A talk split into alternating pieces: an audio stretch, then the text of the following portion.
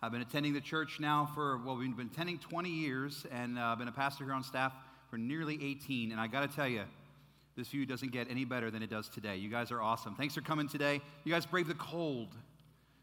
Was it cold for you this morning? I went out to walk my dogs, and it was like 30 below. Like, what's the deal? All right, who left the freezer door open? It was crazy. It's Super Sunday, right? You guys psyched for the game? Excited? How many Broncos fans do we have? Broncos, Peyton going out on a, a few. Panthers fans, anybody? Carolina? All right, all right. They're the favorites, so you guys are, uh, who knows? Hopefully it's a good game. I, uh, I tend to, you know, watch, I scan the game and go to the commercials. I enjoy the, watching the, all the ads. It's kind of fun. Hopefully you guys are ready for the big game today. I, I want to tell you it's going to be Super Sunday, but not for the reason you might think. I'm hoping that God gives you something over the next few minutes that uh, makes today extra special. We're really hoping, again, every time you come, that you get something brand new that you didn't have before you came in. So I want to invite you to take out this outline you received when you came in. Take some notes today. A pen, pencil. There's some pens, I think, in the backs of the, of the seats. Um, how many of you guys were here for the whole? We're, we're kind of wrapping up Known today. How many were here for the whole Known series, all five weeks? Raise your hand. That's awesome. Would you guys stand? I know it's weird, but just please, if you wouldn't mind, just stand up. Let's give them a round of applause. Way to go. Good job, good job, good job. All right, you guys can be seated. All right, so maybe 30, 40 of you in the room made the intentional decision to come to all five weeks. Now, I know stuff happens. I know we all live our lives. It's hard. But I, I want to bring your attention to a special thing we're doing for all of those who attended all five weeks of Known, okay? It's a special surprise, came from the heart of our pastor. He wants to honor you for your commitment, your intentional decision to be here. Here's what I'd like you to do. If you were here all five weeks, take out a Connect card. They're in the backs of the chairs, okay? Fill out the top part of it, and at the bottom, write the word decal. All right, what do I mean by that? Here's what I mean. I want you to take this card when you're done, when we're done with service, okay? We're going to go out those doors and right at guest services, you're going to turn that card and they're going to give you one of these, okay? This is like a static, not a sticker, but kind of one of those static, sticky things that can put on your car window. Here's what that's going to mean for you because you came to all five weeks of Known, you're going to get preferred parking for the entire relationship series, which starts next week. Pretty cool, right? I'm not making this up. It's, I swear it's true. Now, there's two conditions to this. Number one, you are in church. Look around. Do not lie. All right?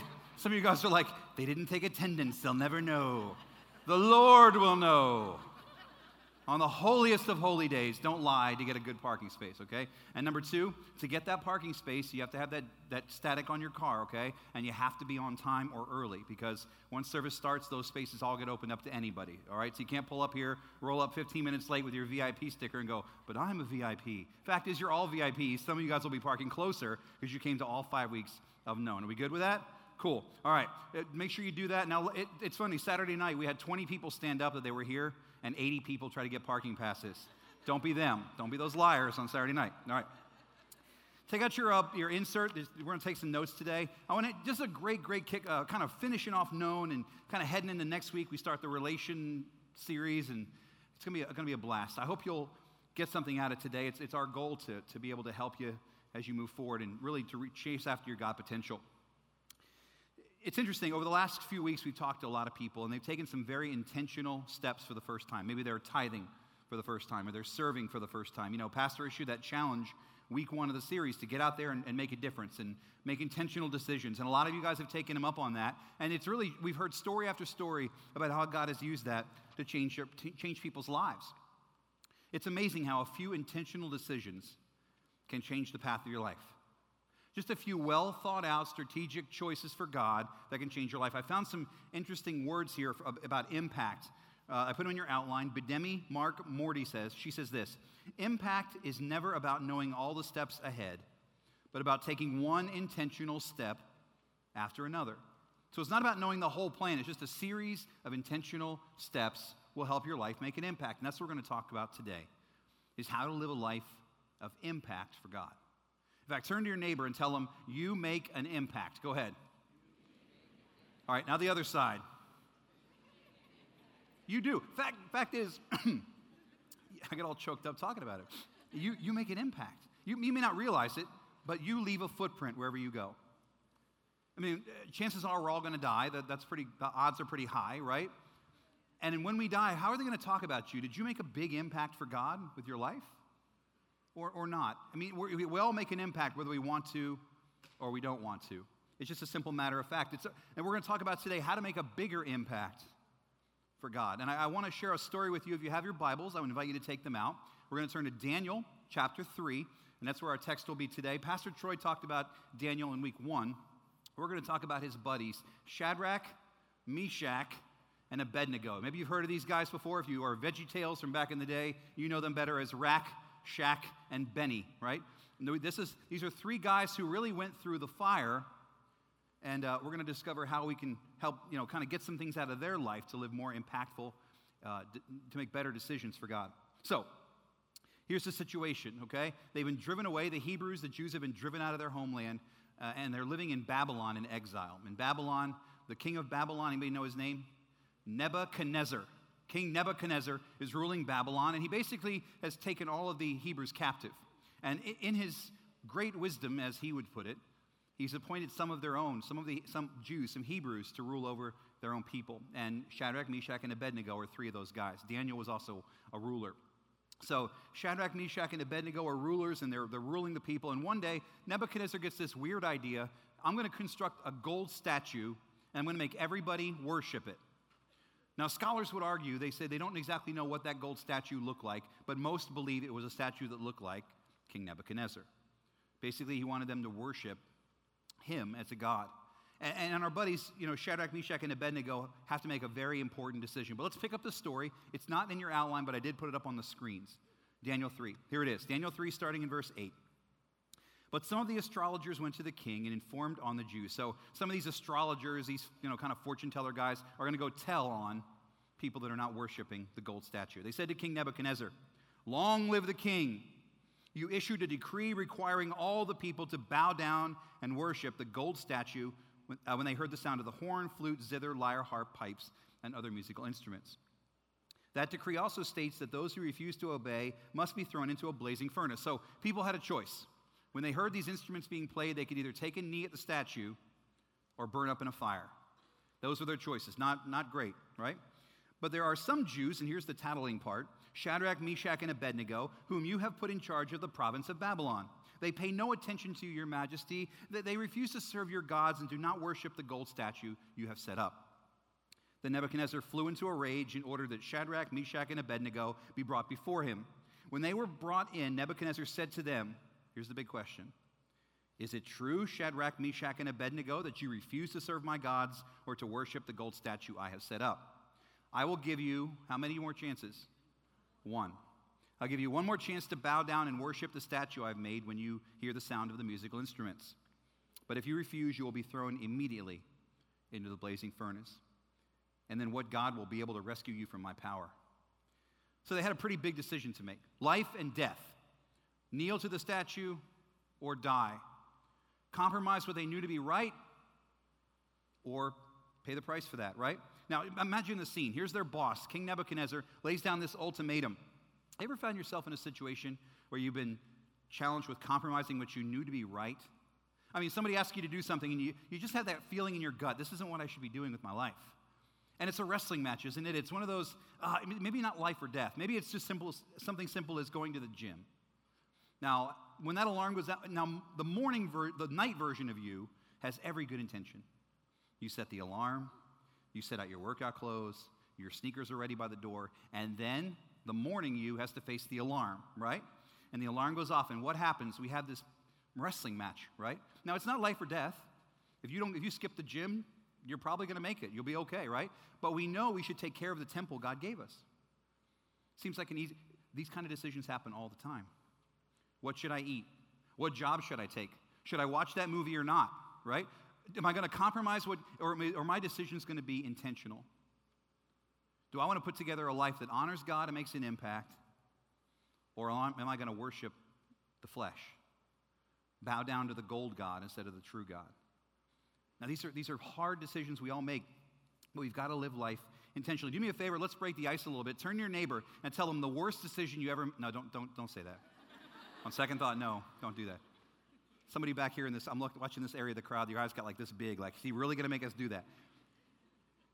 But we all blow it in this area, don't we? Oh, I have done that before. I've been faced with the, op- the opportunity to, to worship God with my, my decision making, my intentionality, if you would. And i have made that mistake sometimes. We all, we all do it. We're facing these decisions every single day. But I believe that if we can start living more intentionally, our impact for God can be bigger.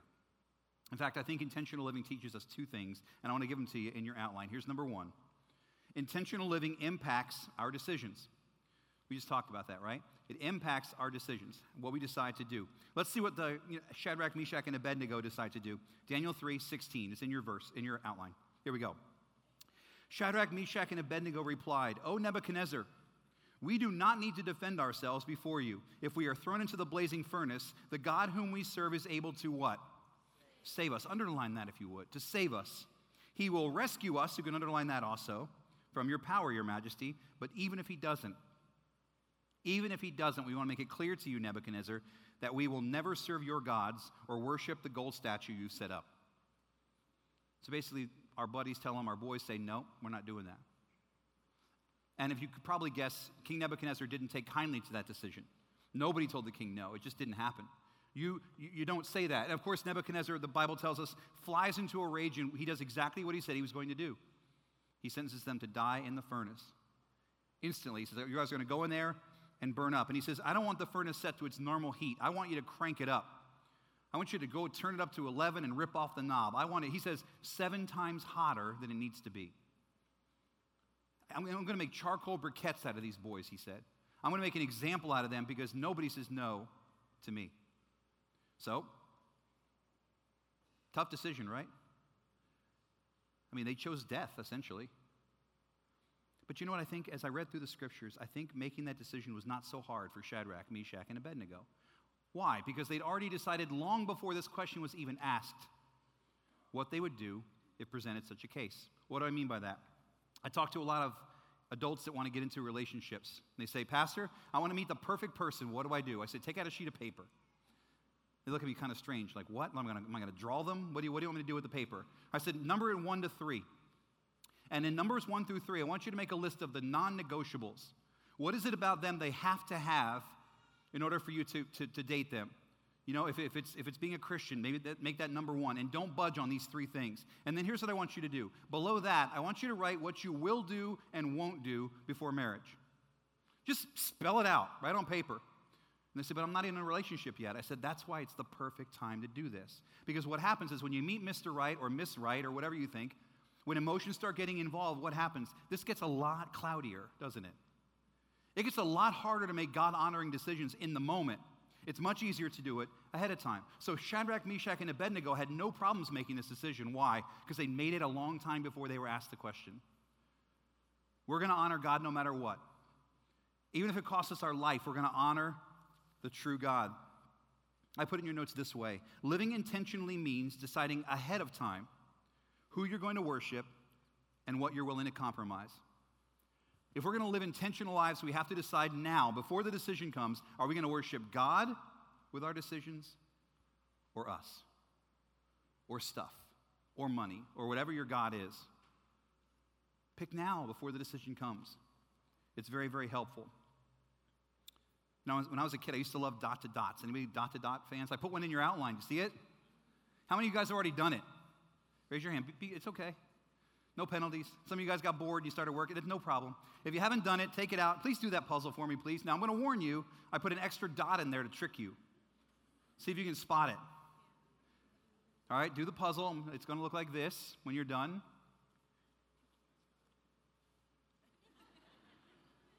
I guess the biggest puzzle I have right now is figuring out why the pi- picture's not up there. It's up here. No, it's there. It is. And we want to. What's it look like when it's done? See if you got it right. Eh, there we go. How many of you guys got it right? Raise your hand. If you didn't, let's chat after service, okay? How did you know what it was? I didn't even number the dots. I try to make it hard, right? How did you know? Because you know what an apple looks like, don't you? Now, did you find the extra dot? Did you see it? It's way over there in the corner. How did you know not to put this dot in the picture? It's kind of stray, isn't it? It doesn't really feel like it belongs. I think this kind of reflects our lives. I put in your notes this way. See if you wouldn't mind filling this in. When you know what your life's supposed to look like, it's easy to decide what doesn't belong. You all knew this was an apple, and you knew what dot to leave out. Why? Because you know what an apple looks like. Think about your life for a second. If you know what your life is supposed to look like, what, does, what types of decisions God wants you to make, what the Bible says about you, it is really easy to make decisions. Because when you make a decision and you have a decision to make, let's say, for example, you've been asked to be dishonest at work. And you know that what the picture of your life is supposed to look like is to live a life of integrity. God has put you on this earth to live a life of honesty, integrity, and love. And you say, okay, am I supposed to be dishonest? Well, you look at the picture of your life, look what they're asking you to do. The decision is simple. Because you know it doesn't belong. It doesn't fit the picture. It's a stray dot. We've got to make, we have to know what our life's supposed to look like, and it helps our decision making be more intentional. So, we read God's word, we apply it to our lives, we get the picture of our life. And, and, and Shadrach and Meshach and Abednego had a good picture of their lives. They knew what God had called them to do. So they say no, they're not going to worship the gold statue. They're not going to take a knee. And what does the king do? He orders to fire up the furnace, tie him up, and let's get, at, get rid of him. He sends his two biggest soldiers to carry them to the fire. And we're going to we're to pause it there. I know you guys are on the edge of your seat. Don't read ahead. Hopefully, you already know the story, but we're going to find out what happens to them in just a second. All right, now here's the second thing intentional living impacts our beliefs. Intentional living impacts our beliefs. And just think about it a second. Shadrach, Meshach, and Abednego, they could have stopped this procedure like that. When they're getting tied up, all they have to say is, well, you know what? We changed our minds. We're not going to, we'll, we'll bow to your statue. But they didn't. They didn't. Intentional living impacts our beliefs. They are guests of honor at a barbecue of them. Challenging. I want to give you a spoiler alert. They turn out okay. They make it. You can all exhale. Whew, our boys make it through. But how? how? This doesn't look like the odds are against them. They're gonna, they're gonna, they're gonna bake for their beliefs. They're gonna get fired up, literally.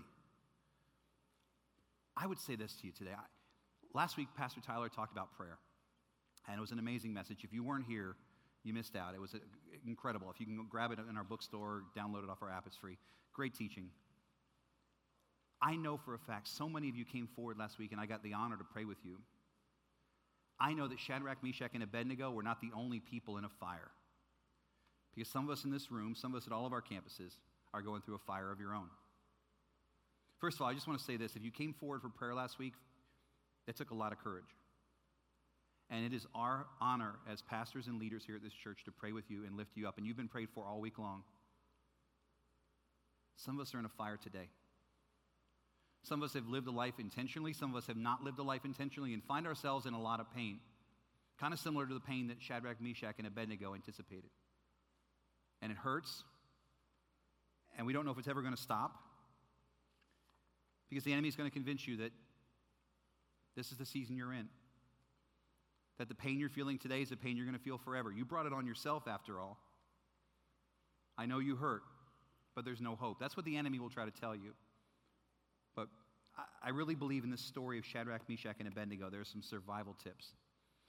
They've basically shown us how to survive the fire in our lives through surviving the fire in theirs. Now, there's a verse there in your outline, verse 22. Look what happens to these guys. It says, The king in his anger had demanded a hot fire in the furnace. The flames killed the soldiers as they threw the, th- the, th- the three men in. I'll get it out. Now, think about this a second. Shadrach, Meshach, and Abednego are tied up, and they're about to be thrown into this hot furnace. And the second the soldier opens the door to throw them in, both of the big burly soldiers burn up. I love that God is so intentional. I love the fact that the fire that was supposed to kill Shadrach, Meshach, and Abednego, the God honoring, intentional, deciding men, killed the soldiers that had them all captive. Well, what does that mean for us? How do we get through a fire on our own? I put it in your notes this way because we made it through the door, we will make it through the flames. God uses the fire to reassure us. God uses the fire that you're in to reassure you. Reassure you of what? Well, you made it through the door. Yeah, you're in a fire. Yes, it's hard. But the decision you made with your life, you could be dead. You could be in prison. You could have lost everything, but you didn't. Are you in a fire? Is it painful? Yes. But God got you through the door. And the same God that got you through the door is the one that's going to guide you through the flames out the other side. The fact that you survived the entry point matters. We just got to live intentionally for Him. So God uses the fire to reassure us that we're going to make it. Here's the second thing the fire does for us God uses the fire to draw us closer to Him. Please fill that in. God uses the fire to draw us closer to Him. Now, I love this part of the story because King Nebuchadnezzar looks inside the furnace, and what does he see? First of all, he sees his boys burned up at the door, right? He doesn't expect that. Then he looks inside the little portal, and you can imagine he sees Shadrach, he sees Meshach, he sees Abednego, and they're, they're not dead. And if you keep reading scripture, what does it say? He saw a fourth figure in the flames. Now, some scholars would tell you that's an angel, but others, the majority of others, would tell you that that's Christ. The, what they call the pre incarnate Christ, which simply means this it was Christ appearing before he came as a baby. That God sent him down to be in the flames with Shadrach, Meshach, and Abednego. Now, think about that in your life. Nebuchadnezzar looks inside, he sees four figures. The enemy wants to tell you you're all alone in your pain, that you're the only one that's ever felt this bad about anything, that the fire is unquenchable, that you will feel like this forever. What I read is that God is present in those flames. You ever want to run from your problems? Boy, I do. I want to run Forrest Gump style from my problems. You ever want to run from a nagging spouse, a bad job, low pay, unfairness, insecurity, depression? I think if we're being honest, a lot of us, that's, that's just a natural fight or flight reaction. We just want to get past it, right? Back in the 70s, they used to have a commercial for a bubble bath called Calgon. Remember it? Calgon, take me away. I'm dating myself. You guys can YouTube it, it's there. Get me away from my problems. Because that's a natural reaction. And you can imagine that, that Shadrach, Meshach, and Abednego probably had to have thought that, right? If we just say, well, bow to the statue, we could run. And then they get inside the fire and they're like, first of all, why aren't we dead, right? Who's the fourth guy? Can we get out of here? They didn't run. They didn't run. And because they didn't run from their problems, what they thought could have been the worst day of their lives turned into the very best day of their lives because they were in the presence of God Himself. Running's not the answer. I put it in your notes this way. Sometimes what we're running from is the very thing that will bring us face to face with God. Sometimes what we're running from is the very thing that will bring us face to face with God. Pain is an amazing educator. I don't like it but I learn more in pain than I do in pleasure. I have a PhD in the school of two by four up the back of my head. Do I like the experience? No. But I learn a lot in the fire. You know what I learned in the fire? I learned that I don't have to do it all, and I'm not supposed to. I learned that God is present even when I don't feel that He's around. I learned that I have more strength through Him than I do in myself. I mean, these are lessons I learned in the flames of my life. God says, I'll draw you closer to me. You're not in the fire by yourself. Shadrach, Meshach, and Abednego were not in the flames by themselves. God is present with you. Now, for some of us, we've been in that fire a long time. And we started to believe that we're fighting alone. If you hear nothing else from me today, hear this you are never alone. You serve a God who is not going to budge by your side. If you're going through whatever it is depression, anxiety, trouble with your kids, personal finances, whatever it is, whatever your flames are right now, God is present in them. I wrote in your notes this way God didn't save them from the furnace, He saved them in the furnace. And that's an important distinction. God did not spare them the experience of the pain, He saved them when they were in the fire. Why? Because sometimes we need the fire to make us stronger. There are lessons you will learn in the fires of your life that you can't learn any other way. Boy, I wish there was a book you could read, or I wish there was a tape you could listen to. A tape. What year is this? Uh, a download, right? Sorry, I lost my mind a sec. I got Calgon and tapes in my head. I wish there was an easier way to get these lessons than pain, but there isn't. You get stronger. You ever spend time on YouTube or, or maybe you're on the internet and you you kind of start that chain, like you end up in a place you never started. I'm watching YouTube the other night and I ended up on a video about butterflies. No idea how I got there, just did. You know what? It was interesting because there was a study about, you know, when caterpillars become butterflies, they, bake, they make cocoons, right? And they're in a cocoon, and, and, and the butterfly starts to emerge out of the cocoon, and you see it kind of struggling, right? And you see the cocoon moving, and all of a sudden, the cocoon bursts, and out pops a beautiful butterfly. Well, some scientists decided one time they wanted to help the butterflies out. So they took some cocoons and they made a little razor cut on the edge of the cocoon, right, to open it up. So when the butterfly was ready, it could just jump on out. I'm here. You know what they found out? When the time for the butterflies to be born, they popped right out of the slit that they'd made and they flopped on the ground and died. Why? Well, the scientists discovered the reason that butterflies fight and kick and punch to get out of their cocoons and work so hard is because when they're doing that, they're building muscle and strength to have when they, when they, when they're, they can keep them alive. Some of you have been fighting against the cocoon for a long time. Kicking, punching, in the flames, feeling like you're going to burn up. In that pain, God is making you stronger, and He's giving you skills that you will need to thrive when its fire is done. We just need the struggle. Now, I know that's not easy to hear. It's like, just tell me how to get rid of the struggle. God says you need it to get stronger. So, God stays with us. God reassures us. Here's the third one God uses the fire to give us freedom. God uses the fire to give us freedom. I love these two passages of Scripture. Verse 21 in Daniel 3 says this So they tied them up and threw them into the furnace, right? We, we discovered that. They bound their hands. But look at the next verse, verse 25, the very last word. Look, Nebuchadnezzar shouted, I see four men, what? Unbound. The very first thing God does when they hit the flames was get rid of the ropes. The very first thing God did when they were hurting was free them.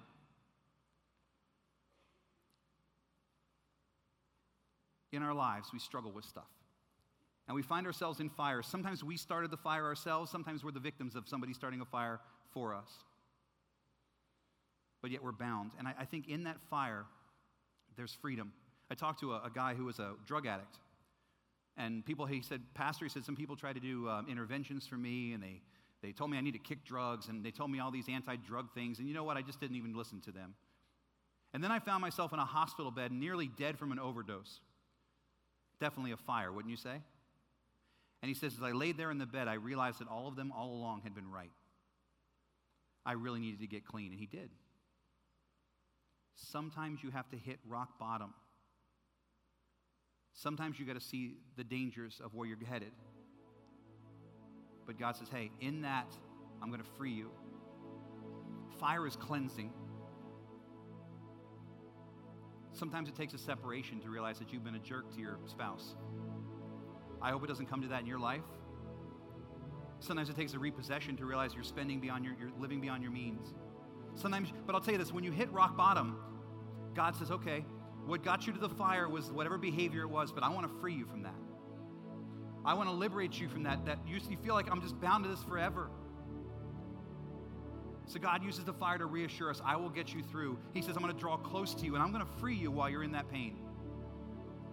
So what happens to Shadrach, Meshach, and Abednego? Well, I'm going to give you that last blank before we get there. The enemy wants to bind us up with blank, and I don't know what that is for you.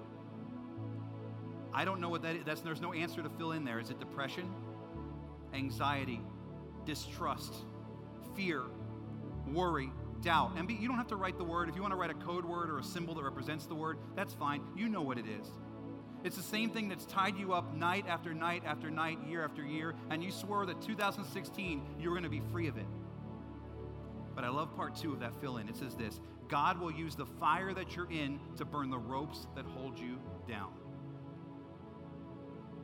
Your pain has purpose. God wants to free you from those things. So if we finish up the story, Shadrach, Meshach, and Abednego, they walk out of the fire.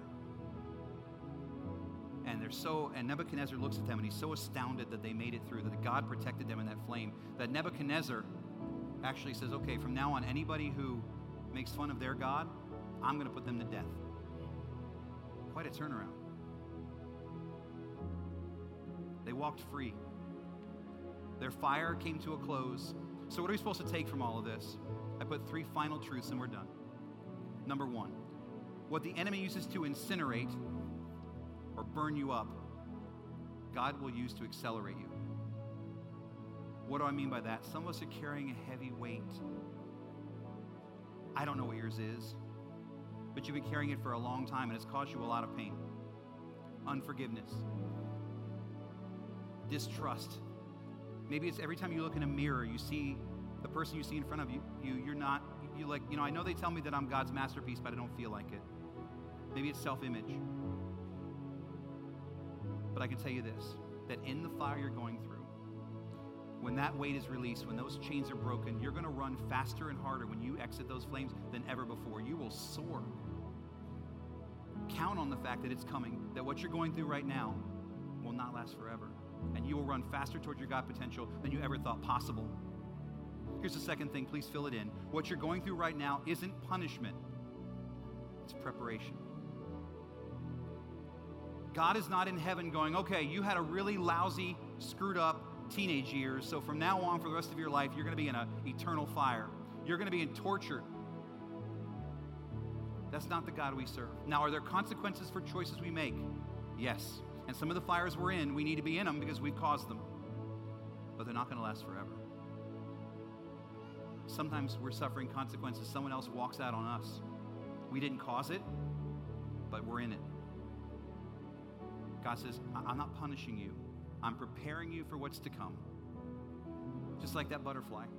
We need the stress of the fire to get stronger. And here's the last one. If you've heard nothing else I've said over the last 20 something minutes, I want you to hear this. All of our campuses, you will make it through. But the fire you experience right now, this is not a sentence for your life, this is a season of your life. Now, I wish I could tell you with all my heart, I really do. I wish I could tell you it was going to go on. Hang on two more weeks, you'll be okay. Hang on one more month, you got this. Another year, and you'll be through it. I don't know what it is in your life. I wish I did. There's no answer to that. I don't, I don't know how long it's going to be, but I promise you this you will make it through. Look at the verse. Not a hair on their heads was singed, and their clothing was not scorched. They didn't even smell the smoke. God not only got them through the fire, they came through it perfectly. I say this, and I say this with all the sincerity I can muster. This is not a cliche. Your best days are ahead of you. You might have had some great days before this. And I don't care how old you are right now. You could be 80 years old, you could be 18. But I believe with all my heart, why not? Why can't your best days be ahead of you? Your best relationships, your best breakthroughs, your best healing. Why can't it be that way? Because a lot of us convince ourselves that this is what it's going to feel like forever. Does it happen supernaturally? Does it happen when we snap our fingers? No, it's a process. But God will see you through it. All we have to do, all God asks us to do, is live intentionally. What does that mean? That means worship Him. Whatever you've put in front of God, remove it. It means love other people. It means make choices of integrity, take the high road, serve one another. I mean, when we read the Bible, apply what it says. These are simple things. Sometimes they're tough, but they're simple to apply. And when we live intentional lives, not only will your life make a bigger impact, but you'll come through the flames, untouched and perfect, to live out your best days. Church, I want to challenge you. Let's make 2016 the year of intentionality. Because at the end of 2016, I promise you that your life will make a bigger impact than you ever imagined or God, we thank you that you allow us third and fourth and fifth chances, even in the flames, God, as we struggle. Help us to do exactly what you say in your word, just like Shadrach, Meshach, and Abednego, to live lives of intentionality, to make good, God honoring decisions. Because we know, Father, when we do that, you're going to see us through those flames of our lives. Father, I pray for each and every person in this room, at all of our campuses and online. Pray for their families. God, there's so much pain, so much heartache, so much challenge, so much stress, so much worry. And God, the flames are hot. But Father, we know that you're bigger than any flame. more powerful than any furnace, and more loving than anyone in our lives. I pray, Father, that we believe that and that we live lives of intentionality for you so that the kingdom grows and that the impact we leave behind here will be one that brings you glory and you honor. And Father, we give you the praise and the glory for the breakthrough that's coming in all of our lives. It's in Christ's name that I pray. Amen. Amen. Let's give God a hand this morning. Amen. Let's